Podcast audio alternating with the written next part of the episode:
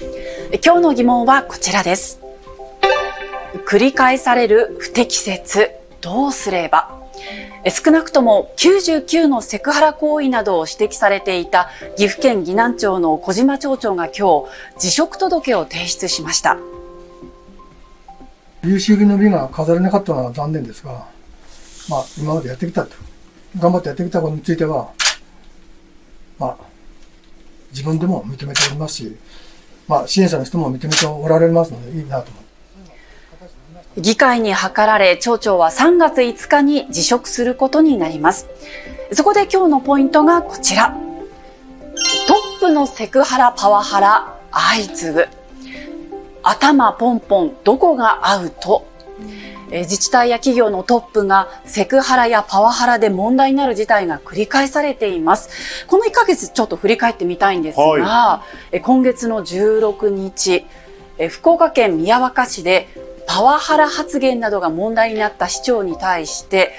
不信任決議案が出されました。この決議案は否決されたんですが、耐えきらんかったらやめろとか、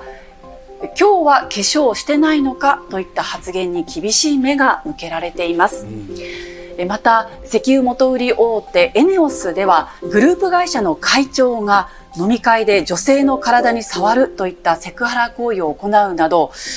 今年、去年、一昨年と3年連続でトップがセクハラで退くという異例の事態となっているんです。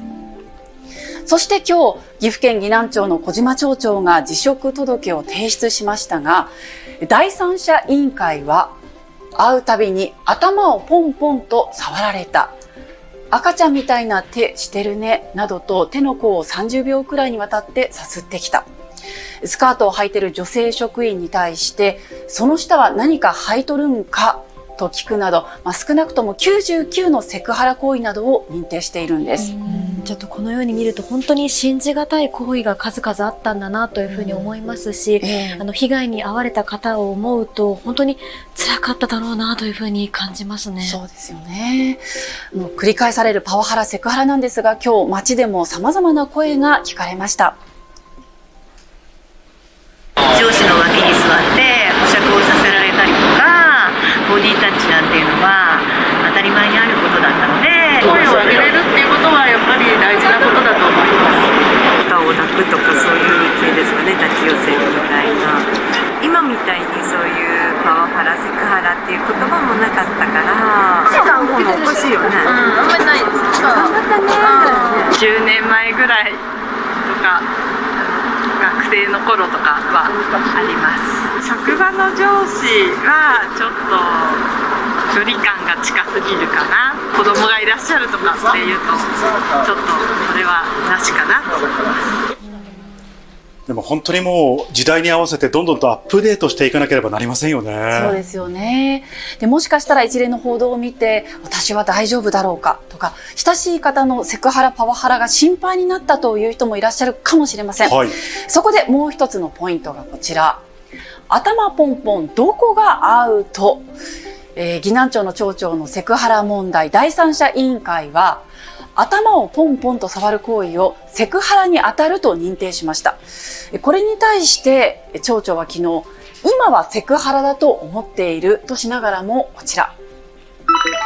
私どもの時代は頑張った子、よくできた子は頭を撫でてもらった。そういうつもりでやったと述べているんです。皆さんどうでしょう？職場で上司から頭ポンポン。何が、ぬかりさん、ダメだと思います？あの、どういう意図があったにせよ、うん、体にこう、許可なく必要以上に触るというのは、やっぱりこれ良くないことですよね。そうですね。うん、必要以上にというところですが、はい、あの、岐南町の第三者委員会はこのように述べています。親愛や感謝、仕事に対するねぎらいを示すために、体に接触する必要はなく、不必要な身体接触行為で性的な行動であったと認められる。はい、で頭を触られた女性は不快に感じて蝶々を避ける行動をしていた者もいたと。で、職場環境に重大な支障を与えていたため、これがセクハラだと認定しているんですね。本当にここから感じるのは自分がとか時代がということではなくて、相手がどう思うかなっていうことをしっかり考えなければいけないですよね。そこがポイントですよね。えさらに、岐南町の問題では、町長のパワハラも認定されていまして、多数の職員に対して、懲戒、首、降格などの言葉を伴った恫喝があったとされているんです。で、こうした点についてハラスメント防止のアドバイスをしている日本ハラスメント協会の紫さんにお話を伺いました。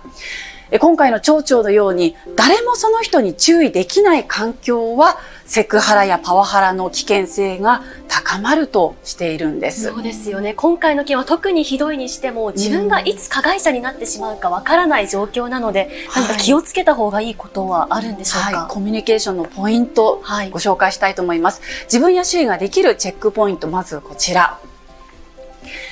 アドバイスをするときに絶対的な口調になっていないでしょうか。また命令口調で会話していないでしょうか。相手に選択肢を与えて強要しないことが大切です。そして職場やプライベートでも相手をお前、君と呼んでいないでしょうか。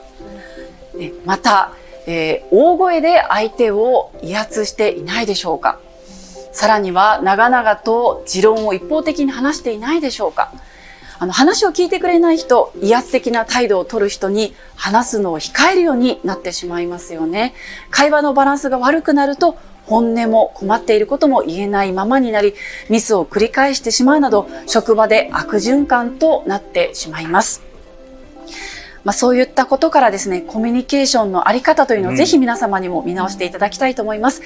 職場でも家庭でもハラスメントを減らすためにも、今この言葉を発したら相手はどう思うのか、自分の感情のまま発するのではなく、一旦立ち止まって言葉選びをすることを心がけたいですね。以上、みんなの疑問でした。